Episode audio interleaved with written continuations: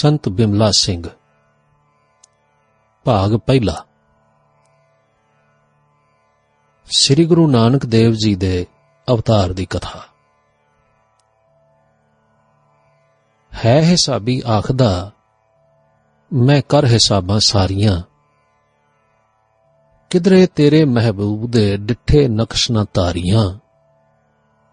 ਲੈ ਕੇ ਫੀਤੇ ਅਕਲ ਦੇ ਕਰਦਾ ਫਿਰੇ ਹੈ ਮਿੰਤੀਆਂ ਖੋਜਦਾ ਤੇ ਭਾਲਦਾ ਦਿਲ ਲਾ ਕੇ ਟੁੱਬੀ ਤਾਰੀਆਂ। ਸੌ ਰਹੇ ਗਾਫਿਲ ਕਈ ਸਿਰਦਰਦੀਆਂ ਸਭ ਛੱਡ ਕੇ ਮਾਣ ਮੌਜਾਂ ਕੁਝ ਰਹੇ ਦੁਨੀਆ ਨੇ ਹਣ ਜੋ ਖਿਲਾਰੀਆਂ। ਹਾਏ ਸਾਨੂੰ ਰਮਜ਼ ਕੇ ਹੀ ਗੈਬ ਤੋਂ ਹੈ ਪੈ ਗਈ। ਖੁੱਲ ਪਈਆਂ ਨੇ ਸਾਹਮਣੇ ਸਾਡੇ ਕਿਤਾਬਾਂ ਨਿਆਰੀਆਂ। ਸੋਲ ਵਰਕਿਆਂ ਵਾਲੜਾ ਦਫ਼ਤਰ ਗੁਲਾਬਾਂ ਖੋਲਿਆ। ਨਕਸ਼ ਹਰ ਵਰਕੇ ਪਏ ਤੇ ਖਤ ਤੇ ਪਈਆਂ ਧਾਰੀਆਂ। ਜਿਉਂਦਾ ਵਰਕਾ ਹੈ ਲਿਖਿਆ, ਹੈ ਜੋ ਸੋ ਸਨ ਪੰਖੜੀ। ਲਿਖੀ ਇਸ ਤੇ ਲਿਖਤ ਜਿਉਂਦੀ, ਲਿਖੀ ਜੋ ਗੈਬ ਲਿਖਾਰੀਆਂ। ਨਕਸ਼ ਹੈ, ਹਾਂ ਰੂਪ ਹੈ, ਹਾਂ ਜਿੰਦ ਹੈ, ਹਾਂ ਆਪ ਹੈ। ਲਪਟ ਹੈ ਤੇਰੀ ਪਿਆਰੇ ਕਰ ਰਹੀ ਦਿਲਦਾਰੀਆਂ। ਦੇਖ ਕੇ ਇੱਕ ਵਾਰ ਤੈਨੂੰ ਫਸ ਗਏ ਇਸ ਘੇਰ ਵਿੱਚ। ਨੈਣ ਨਕਸ਼ਾ ਨੇ ਫੜੇ ਸੈਨਤ ਨੇ ਹੋਸ਼ਾਂ ਮਾਰੀਆਂ। ਅੰਮ੍ਰਿਤ ਵੇਲੇ ਘੜਿਆਲ ਵਜਾਉਣ ਵਾਲੇ ਨੇ ਤ੍ਰਿਪਹਿਰੇ ਮਗਰੋਂ ਹੋਰ ਦੋ ਘੜੀਆਂ ਵਜਾ ਦਿੱਤੀਆਂ ਨੇ। ਇੱਕ ਨਿੱਕਾ ਜਿਹਾ ਬਗੀਚਾ ਹੈ ਤੇ ਵਿਚਕਾਰ ਕੱਚਾ ਥੜਾ ਹੈ। ਪਰ ਸਾਫ਼ ਸੁਥਰਾ ਲਿਪਿਆ ਪੋਚਿਆ ਹੈ। ਇਸ ਦੇ ਦੁਆਲੇ ਤਿੰਨ ਗਜ਼ ਮੁਰੱਬਾ ਦਾ ਇੱਕ ਕੋਠਾ ਹੈ। ਇਸ ਦਾ ਬੂਹਾ ਖੁੱਲਿਆ ਅੰਦਰੋਂ ਇੱਕ ਸੋਹਣੇ ਲੰਮੇ ਪਤਲੇ ਸਿੰਘ ਜੀ ਗਾਉਂਦੇ ਗਾਉਂਦੇ ਬਾਹਰ ਨਿਕਲੇ। ਅਸਮਾਨਾਂ ਵੱਲ ਵੇਖਿਓ ਨੇ ਚੰਦਰਮੇ ਵੱਲ ਝਾਤ ਮਾਰੀ। ਮੁਸਕਰਾਏ। ਤੇ ਫਿਰ ਆਪਣੇ ਆਪ ਨਾਲ ਹੀ ਬੋਲੇ ਵਾਹ ਵਾਹ ਕੁਦਰਤ। ਮੇਰੇ ਕਾਦਰ ਦੀ ਪਿਆਰੀ, ਮੇਰੇ ਕਾਦਰ ਦੀ ਲਿਖਤ ਮਨਾ। ਦੁਨੀਆ ਰੰਗ ਵਿੱਚ ਮੌਜਾਂ ਵਿੱਚ ਪਦਾਰਥਾਂ ਦੇ ਆਨੰਦ ਲੈ ਰਹੀ ਹੈ ਕੋਈ ਹਾਲ ਮਸਤ ਹੈ, ਕੋਈ ਮਾਲ ਮਸਤ ਹੈ, ਕੋਈ ਭਾਲ ਮਸਤ, ਕੋਈ ਗਾਫਲ। ਤੇ ਕੋਈ ਅਕਲਾਂ ਨਾਲ ਖੋਜ ਖੋਜ ਕੇ ਆਖਦਾ ਹੈ ਹੈ ਹੀ ਨਹੀਂ, ਕੁਝ ਵੀ ਨਹੀਂ। ਦਾਨੇ ਤੇ ਅਣਜਾਣੇ ਸਭ ਗਾਫਿਲ ਨੇ। ਹੈ ਮੇਰੇ ਕਾਦਰ, ਤੂੰ ਤੇ ਪ੍ਰਤੱਖ ਹੈ। ਜ਼ਾਰਾ ਜ਼ਹੂਰ ਹੈ ਤੇ ਹਾਜ਼ਰ ਹਜ਼ੂਰ ਹੈ। ਵਾਹ ਵਾਹ ਮੇਰੇ ਭਾਗ। ਸਾਨੂੰ ਸਾਡੇ ਪਿੰਡ ਦਾਦਨ ਖਾਨ ਤੋਂ ਸਾਡੇ ਪਿੰਡ ਦੇ ਜੈਨ ਸਾਧੂ ਸਵਾਮੀ ਆਤਮਾ ਰਾਮ ਦੇ ਸੰਗ ਨੇ ਕੱਢਿਆ। ਆਪ ਵੀ ਪਿੰਡ ਦਾਦਨ ਖਾਨ ਦੇ ਹੀ ਸਨ। ਆਪ ਦੇ ਸੰਗ ਨੇ ਸਾਨੂੰ ਜੈਨ ਮਾਰਗ ਦੀਆਂ ਕਠਨ ਸਾਧਨਾਵਾਂ ਤੇ ਸੰਜਮਾਂ ਵਿੱਚ ਪਾਇਆ। ਸਾਧਨ ਕਰ ਕਰਕੇ ਲਿੱਸੇ ਪਤਲੇ ਤੇ ਉਦਾਸ ਹੋ ਗਏ, ਪਰ ਕਿਤੇ ਹੱਥ ਨਾ ਪਿਆ। ਸੋਹਣੇ ਮੰਦਰ ਤੇ ਮਿਲੇ, ਪਰ ਆਪਾ ਕੁਹਾ ਕੁਹਾ ਕੇ ਕਾਲਣਾਵਾਂ ਨੇ ਥਕਾ ਦਿੱਤਾ। ਸੋ ਅਸੀਂ ਇਹਨਾਂ ਤੋਂ ਵੀ ਉਦਾਸ ਹੋ ਗਏ। ਜੋਗੀਆਂ ਵਿੱਚ ਜਾ ਰਲੇ, ਜੋਗ ਕੀਤੇ, ਹੱਠ ਪਾਲੇ, ਵਰਤ ਰੱਖੇ, ਨਿਉਲੀ ਕਰਮ ਕੀਤੇ। ਜੋਗ ਦਾ ਸਿੱਖਿਆ ਦੇਣ ਵਾਲਾ ਕਵੇ, ਤੇਰੇ ਤਪ ਕਰਨ ਦੀ ਥਾਂ ਇਕਾਂਤ ਠੀਕ ਨਹੀਂ। ਭਾਵ ਹੋਰ ਵੱਧ ਇਕਾਂਤ ਚਾਹੀਦੀ ਹੈ। ਸੋ ਫਿਰ ਅਸੀਂ ਇਕਾਂਤ ਢੂੰਡਦੇ ਢੂੰਡਦੇ ਭਰਤਰੀ ਹਰੀ ਦੇ ਤਪ ਸਥਾਨ ਤੇ ਜਾ ਪਹੁੰਚੇ। ਤਲਾਬ ਦਾ ਕਿਨਾਰਾ ਭਰਤਰੀ ਦੀ ਗੁਫਾ, ਜਿਸ ਨੇ ਰਾਜ ਛੱਡ ਕੇ ਜੋਗ ਕੀਤਾ। ਉਸ ਦੀ ਜੋਗ ਗੁਫਾ। ਇੱਥੇ ਤਪ ਕਰਦਿਆਂ ਨੂੰ ਸਾਨੂੰ ਸਿੱਖਿਆ ਦੇਣ ਵਾਲੇ ਨੇ ਕਿਹਾ, ਇੱਥੇ ਵੀ ਇਕਾਂਤ ਬਹੁਤੀ ਨਹੀਂ। ਸੋ ਅਸੀਂ ਹੋਰ ਅਚਲ ਗੜੇ ਦੇ ਉੱਪਰ ਜਾ ਚੜੇ ਭਾਰੀ ਚਟਾਨਾਂ ਦੇ ਵਿੱਚ ਗੋਪੀ ਚੰਦ ਦੀ ਗੁਫਾ ਮਿਲੀ। ਇਸ ਤੋਂ ਵੱਧ ਭਲਾ ਇਕੱਲਾ ਥਾਂ ਹੋਰ ਕਿਹੜਾ ਹੋਵੇ, ਜਿੱਥੇ ਵਰਿਆਂ ਬੱਦੀ ਕੋਈ ਬੰਦਾ ਵੀ ਨਹੀਂ ਸੀ ਦਿਸਦਾ। 5 ਸਾਲ ਇੱਥੇ ਰਹੇ, ਰੱਜ ਕੇ ਸਾਧਨ ਕੀਤਾ, ਦਿਲ ਟਿਕਦਾ ਸੀ। ਸ਼ੂਨਿਆ ਵਰਤ ਜਾਂਦੀ ਸੀ, ਭਾਵ ਮਨ ਵਿੱਚ ਕੋਈ ਖਿਆਲ ਨਹੀਂ ਸੀ ਆਉਂਦਾ। ਪਰ ਪਤਾ ਨਹੀਂ ਕੀ ਢੂੰਡਦੇ ਸਾਂ ਦਿਲ ਯੋਗ ਸਾਧਨਾਵਾਂ ਨਾਲ ਵੀ ਨਾ ਰੱਜਿਆ।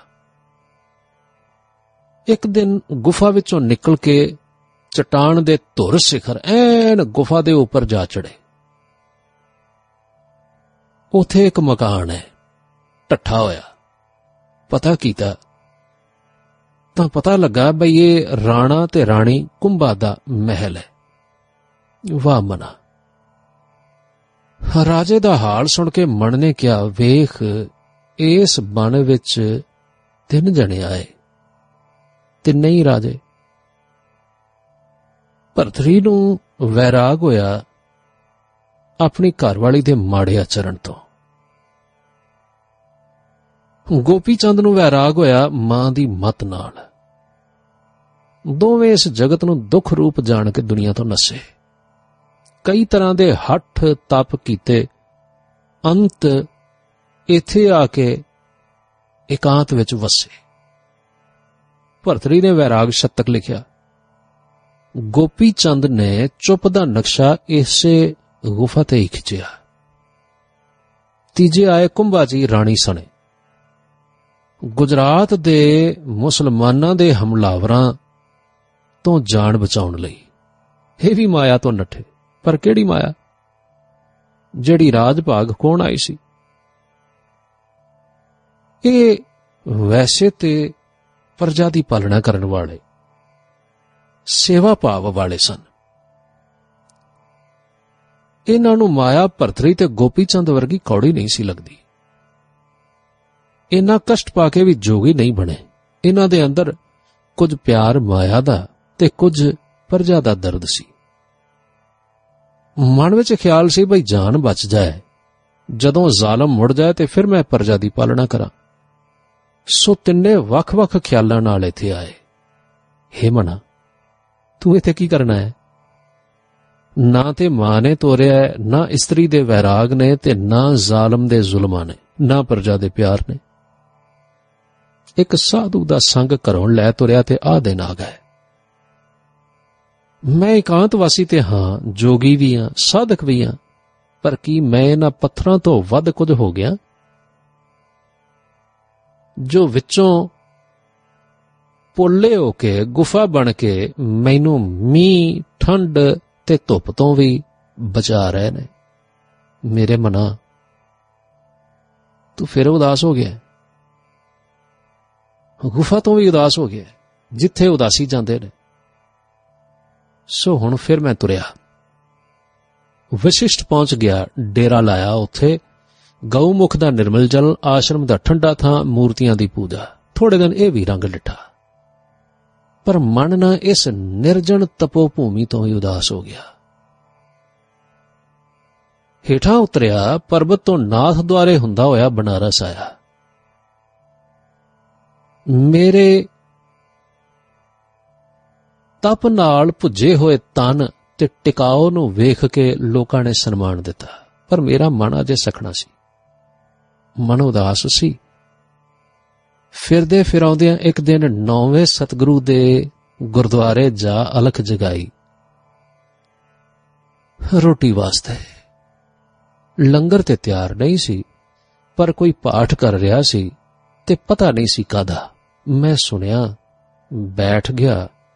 ਤੇ ਮੈਂ ਜੋ ਸੁਣਿਆ ਉਹ ਸੀ ਪਾਠ ਪੜਿਓ ਅਰ ਬੇਦ ਵਿਚਾਰਿਓ ਨਿਵਲ ਭਯੰਗਮ ਸਾਧੇ ਪੰਚ ਜਨਾ ਸਿਓ ਸੰਗ ਨਾ ਛੁਟਕਿਓ ਅਧਿਕ ਅਹੰ ਬੁੱਧ ਬੰਧੇ ਪਿਆਰੇ ਇਨ ਬਿਦ ਮਿਲਣ ਨਾ ਜਾਈ ਮੈਂ ਕੀਏ ਕਰਮ ਅਨੇਕਾਂ ਹਾਰ ਪਰਿਓ ਸੁਆਮੀ ਕੈ ਦਵਾਰੈ ਦੀਜੈ ਬੁੱਧ ਵਿਵੇਕਾ ਰਹਾਓ ਮੋਨ ਭਇਓ ਕਰਪਾਤੀ ਰਹਿਓ ਨਗਨ ਫਿਰਿਓ ਬਨ ਮਾਹੀ ਤਟ ਤੀਰਥ ਸਭ ਧਰਤੀ ਪਰਮਿਓ ਦੁਬਦਾ ਛੁਟਕੈ ਨਾਹੀ ਮਨ ਕਾਮਨਾ ਤੀਰਥ ਜਾਏ ਬਸਿਓ, ਸਿਰ ਕਰਵਤ ਧਰਾਏ।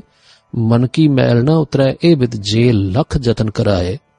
ਕਨਿਕ ਕਾਮਨੀ ਹੈਵਰ ਗੈਵਰ ਬਹੁ ਬਿਦ ਦਾਨ ਦਾਤਾਰਾ ਅੰਨ, ਬਸਤਰ, ਭੂਮ ਬਹੁ ਅਰਪੇ, ਨਹਿ ਮਿਲਿਐ ਹਰ ਦਵਾਰਾ ਪੂਜਾ ਅਰਚਾ ਬੰਧਨ ਡੰਡੌਤ ਖਟ ਕਰਮਾ ਰਤ ਰਹਿਤਾ।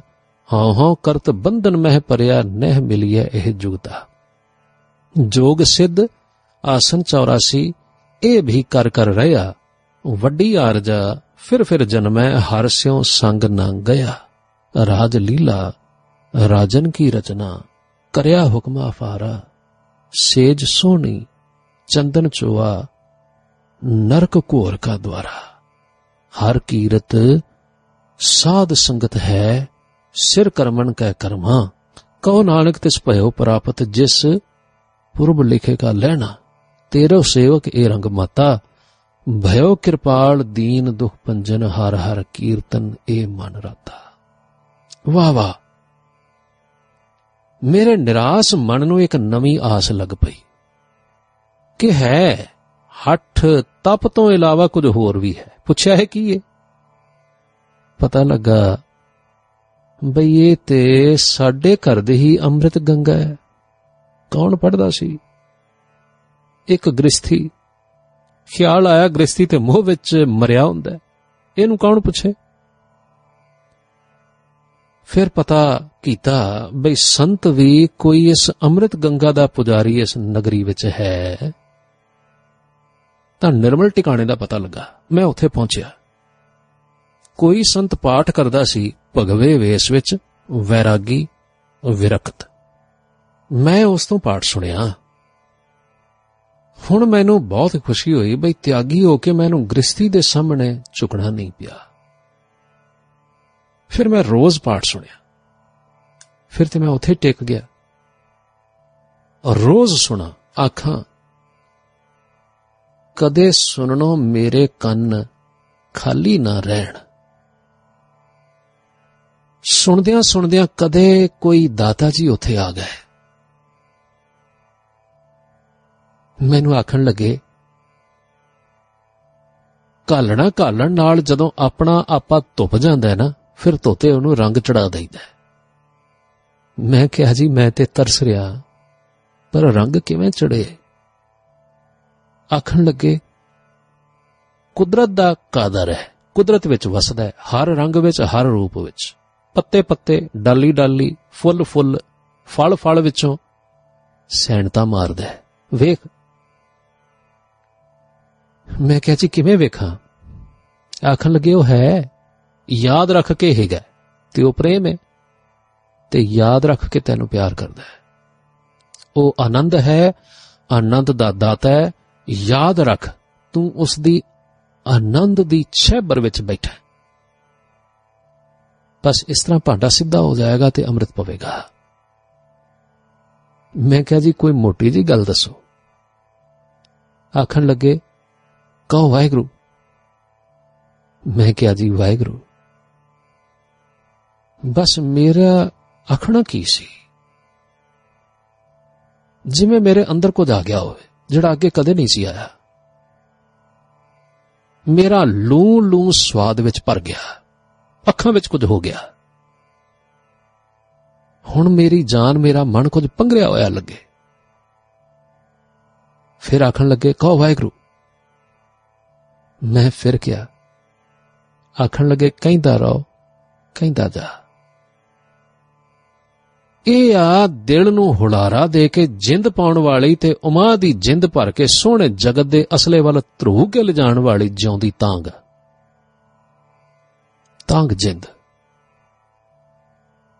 ਬਸ ਮਿਲੇਗਾ। ਵੇਖੇਗਾ, ਹਰ ਨਕਸ਼, ਹਰ ਰੰਗ, ਹਰ ਥਾਂ, ਤੇ ਫਿਰ ਖਿੜ ਜਾਏਗਾ। ਵਾਹ ਵਾਹ ਸੱਚ ਆਖਿਆ ਸਾਨੇ। ਮੇਰੇ ਦਾਤਾ ਜੀ ਨੇ ਸੱਚ ਆਖਿਆ ਸੀ। ਮੈਂ ਤੇ ਤਪਾਂ ਨਾਲ, ਹੱਠਾਂ ਨਾਲ, ਸੰਗ ਮਰਮਰ ਵਾਂਗੂ ਨਿਰਮਲ ਤੇ ਚਿੱਟਾ ਤੇ ਹੋ ਗਿਆ ਸਾਂ ਪਰਹੇਗਾ ਨਿਰਜਿੰਦ ਸਾਂ। ਤੇ ਇਸ ਸੰਗਤ ਨਾਲ ਜਿਉਂਦਾ ਜਾਗਦਾ ਬਣ ਗਿਆ ਕਮਲ ਫੁੱਲ। ਹੁਣ ਸਵਾਦ ਆਇਆ ਇਕਾਂਤ ਦਾ। ਉਦੋਂ ਤੋਂ ਇਕਾਂਤ ਸਵਾਦ ਦਿੰਦੀ ਹੈ ਕਿ ਮੇਰੇ ਮਨ, ਹੁਣ ਤੂੰ ਕਿਆ ਆਰਾਮ ਨਾਲ ਅੰਦਰ ਬੈਠਾ ਸੈਂ, ਕੈਸਾ ਸੁਖੀ ਸੈਂ? ਬਾਹਰ ਆ ਕੇ ਇਸ ਇਕਾਂਤ ਰਾਤ ਵਿੱਚ, ਵਾਹ ਵਾਹ, ਮੇਰਾ ਦਾਤਾ, ਮੇਰਾ ਪਿਆਰਾ, ਮੇਰਾ ਖੁਸ਼ਬੂ ਦਾ ਰੂਪ ਪੋਹਪ ਮਦ ਜਿਉ ਬਾਸ ਬਸਤ ਹੈ, ਮੁਕਰ ਮਾਹੇ ਜੈਸੇ ਛਾਈ। ਉਹ ਤੇ ਮੇਰੇ ਘਟ ਘਟ ਵਿੱਚ ਕਿਵੇਂ ਮਿਲ ਰਿਹਾ ਮੇਰੇ ਆਪੇ ਨਾਲ? ਵਾਹ ਵਾਹ। ਪਰ ਮਨਾ ਧਿਆਨ ਨਾਲ ਫੜ ਕੇ ਰੱਖੀ। ਕੀ ਭਲਾ? ਬਾਰੰਬਾਰ ਬਾਰ ਪ੍ਰਭ ਜਪੀਐ, ਪੀ ਅੰਮ੍ਰਿਤ ਇਹ ਮਨ ਤਨ ਤ੍ਰਪੀਐ। ਧਨ ਨਾਮ ਵਾਲਾ ਮਾਲਕ, ਧਨ ਪਿਆਰਾ ਵਾਹਿਗੁਰੂ, ਲੈ ਮਣਾ, ਹੁਣ ਤਖਤ ਪੋਸ਼ ਤੇ ਬਹਿ ਤੇ ਆਰਾਮ ਨਾਲ ਬਹਿ। ਵਾਹਿਗੁਰੂ ਦਾ ਰੂਪ ਵੇਖ ਤੇ ਨਾਮ ਜਪ। ਮਨ ਵਿੱਚ ਇਹ ਵਿਚਾਰਾਂ ਕਰਦਿਆਂ ਸੰਤ ਜੀ ਬਹਿ ਗਏ। ਚੰਦਰਮਾ ਵਿੱਚ ਵੀ ਤੂੰ ਵੇਖਣ, ਤਾਰਿਆਂ ਵਿੱਚ ਵੀ। ਹੇ ਮੇਰੇ ਸੁਗੰਧੀ ਰੂਪ ਵਾਹਿਗੁਰੂ, ਬਿਜਲੀ ਰੂਪ, ਭਾਵ ਰੂਪ, ਆਤਮ ਰੂਪ ਅਤੇ ਨਿਰੰਜਨ ਵਾਹਿਗੁਰੂ, ਤੂੰ ਮੇਰੇ ਨਾਲ, ਮੇਰੇ ਕੋਲ, ਮੇਰੇ ਵਿੱਚ। ਹਾਂ, ਯਾਦ ਆਇਆ, ਅੱਜ ਤੇ ਮੇਰੇ ਸਤਿਗੁਰੂ ਦਾ ਪ੍ਰਕਾਸ਼ ਦਿਵਸ ਹੈ। ਮਹਾਰਾਜ ਗੁਰੂ ਨਾਨਕ ਦੇਵ ਸੱਚੇ ਸੁਆਮੀ ਦਾ, ਜਿਸ ਨੇ ਇਹ ਵਾਲੀ ਅੰਮ੍ਰਿਤ ਗੰਗਾ, ਬਾਣੀ ਦੀ ਅੰਮ੍ਰਿਤ ਗੰਗਾ ਆਕਾਸ਼ ਤੋਂ ਲਿਆਂਦੀ। ਅੱਜ ਉਸ ਦਾ ਜਨਮ ਦਿਨ ਹੈ। ਨਹੀਂ ਨਹੀਂ, ਜਨਮ ਦਿਨ ਥੋੜਾ ਹੈ। ਅੱਜ ਤੇ ਉਸ ਦਾ ਆਗਮਨ ਹੈ। ਆਗਮਨ? ਭਾਵ ਇਸ ਜਗਤ ਉੱਤੇ ਆਉਣ ਦਾ ਸਮਾਂ। ਉਹ ਕੋਈ ਜਨਮਾਂ ਵਿੱਚ ਥੋੜਾ ਹੈ। हे ਮੇਰੇ ਗੁਰੂ ਨਾਨਕ, ਤੂੰ ਸੱਚਾ, ਤੂੰ ਸਦਾ ਸ਼ਿਵ ਰੂਪ ਹੈ, ਕਲਿਆਣ ਦਾ ਅਵਤਾਰ ਹੈ। ਉਹ ਵਾਲਾ ਸ਼ਿਵ ਜਿਸ ਨੇ ਆਤਮ ਆਕਾਸ਼ ਵਿੱਚੋਂ ਗੁਰਬਾਣੀ ਦੀ ਅੰਮ੍ਰਿਤ ਗੰਗਾ ਧਰਤੀ ਉੱਤੇ ਲਿਆਂਦੀ। ਹੋਰ ਕੌਣ ਲਿਆ ਸਕਦਾ ਸੀ? ਹੋਰ ਕਿਹੜਾ ਆਪਣੀਆਂ ਜਟਾਂ ਵਿੱਚ ਇਸ ਨੂੰ ਸੰਭਾਲ ਸਕਦਾ ਸੀ? ਤੇਰਾ ਹੀ ਇਲਾਹੀ ਅੰਤਸ਼ ਕਰਨ ਇਸ ਅੰਮ੍ਰਿਤ ਦੀ ਨਈਆ ਨੂੰ ਆਪਣੇ ਸਵੱਛ, ਨਿਰਮਲ ਅਸਲੇ ਵਿੱਚ ਸਮਾ ਸਕਦਾ ਸੀ ਤੇ ਆਪਣੀ ਰਸਮਾਂ ਦੇ ਬਿਮਲ ਚਸ਼ਮੇ ਤੋਂ, ਬਾਣੀ ਦੇ ਹਿਮਾਲੈ ਤੋਂ ਬੋਲੀ ਵਿੱਚ ਰੂਪਵਾਨ ਕਰਕੇ ਅੱਗੇ ਤੋਰ ਸਕਦਾ ਸੀ। ਵਾਹ ਵਾਹ, ਮੇਰੀ ਅੰਮ੍ਰਿਤ ਗੰਗਾ। ਵਾਹ ਵਾਹ, ਮੇਰੇ ਸਤਿਗੁਰੂ ਦੀ ਬਾਣੀ। ਮੇਰੇ ਸਤਿਗੁਰੂ ਦੀ ਬਾਣੀ ਮੇਰੀ ਅੰਮ੍ਰਿਤ ਗੰਗਾ ਹੈ। ਮੇਰੇ ਜਗਤ ਦਾ ਆਧਾਰ ਸੁਗੰਧੀ ਰੂਪ ਪਿਆਰੇ ਦੀ ਲਪਟ, ਜੋ ਮੇਰੇ ਪਿਆਰੇ ਗੁਰੂ ਨਾਨਕ ਦੇ ਹਿਰਦੇ ਵਿੱਚ ਆ ਕੇ ਗੁਲਾਬ ਵਾਂਗੂ ਰੂਪ ਧਾਰਨ ਕੇ ਸਾਨੂੰ ਮਿਲੀ। ਸਾਨੂੰ ਸੁਗੰਧਿਤ ਕਰ ਦਿੱਤਾ। ਧੰਨ ਗੁਰੂ ਨਾਨਕ। ਧੰਨ ਗੁਰੂ ਨਾਨਕ। ਸੱਚੇ ਪਾਤਸ਼ਾਹ, ਅੱਜ ਤੁਹਾਡਾ ਆਗਮਨ ਹੈ। ਮਨਾ ਉੱਠ, ਚੱਲ ਗੁਰਦੁਆਰੇ ਚੱਲੀਏ। ਅੱਜ ਹੀ ਕਾਂਤ ਚੰਗੀ ਨਹੀਂ। ਜਿਸ ਦਾਤੇ ਨੇ ਤੈਨੂੰ ਸੁਰਜੀਤ ਕੀਤਾ ਸੀ ਨਾ, ਕਹਿੰਦੇ ਸਨ, ਜਦੋਂ ਕੋਈ ਜਿਉ ਪਵੇ ਤੇ ਫਿਰ ਇਕੱਲਾ ਇਕਾਂਤ ਵਿੱਚ ਨਹੀਂ ਰਹਿਣਾ ਚਾਹੀਦਾ। ਸਾਈ ਕੁਦਰਤ ਵਿੱਚ ਵਸਦਾ ਹੈ ਤੇ ਉਸ ਨੂੰ ਵੀ ਚਾਹੀਦਾ ਹੈ ਵੀ ਉਹ ਕੁਦਰਤ ਵਿੱਚ ਰੱਬੀ ਜਲਾਲ ਦਾ ਪ੍ਰਕਾਸ਼ ਕਰੇ। ਚੱਲ ਮਣਾ ਕੀਰਤਨ ਸੁਣ, ਲਾਹ ਲੈ। ਜੇ ਗੁਰੂ ਨੂੰ ਭਾਵੇ ਤਾਂ ਗੁਰਬਾਣੀ ਦੀ ਇਸ ਅੰਮ੍ਰਿਤ ਗੰਗਾ ਦੇ ਪ੍ਰਵਾਹ ਨੂੰ ਵਗਾ ਕੇ ਇਸ ਗੁਰਬਾਣੀ ਨੂੰ ਲਿਆਉਣ ਵਾਲੇ ਦਾਤੇ ਦੇ ਗੁਣ ਗਾਇਨ ਕਰ। ਚੱਲ ਇਸ਼ਨਾਨ ਕਰ, ਤਿਆਰ ਹੋ, ਦਸਤਾਰਾ ਸਜਾ ਤੇ ਫਿਰ ਤੁਰ। ਚੱਲ ਉਥੇ, ਜਿੱਥੇ ਅੱਜ ਅੰਮ੍ਰਿਤ ਗੁਰਬਾਣੀ ਦਾ ਪ੍ਰਵਾਹ ਠਾਠਾ ਮਾਰ ਕੇ ਵਗੇਗਾ। ਆਪਾਂ ਵੀ ਆਨੰਦ ਲਈਏ।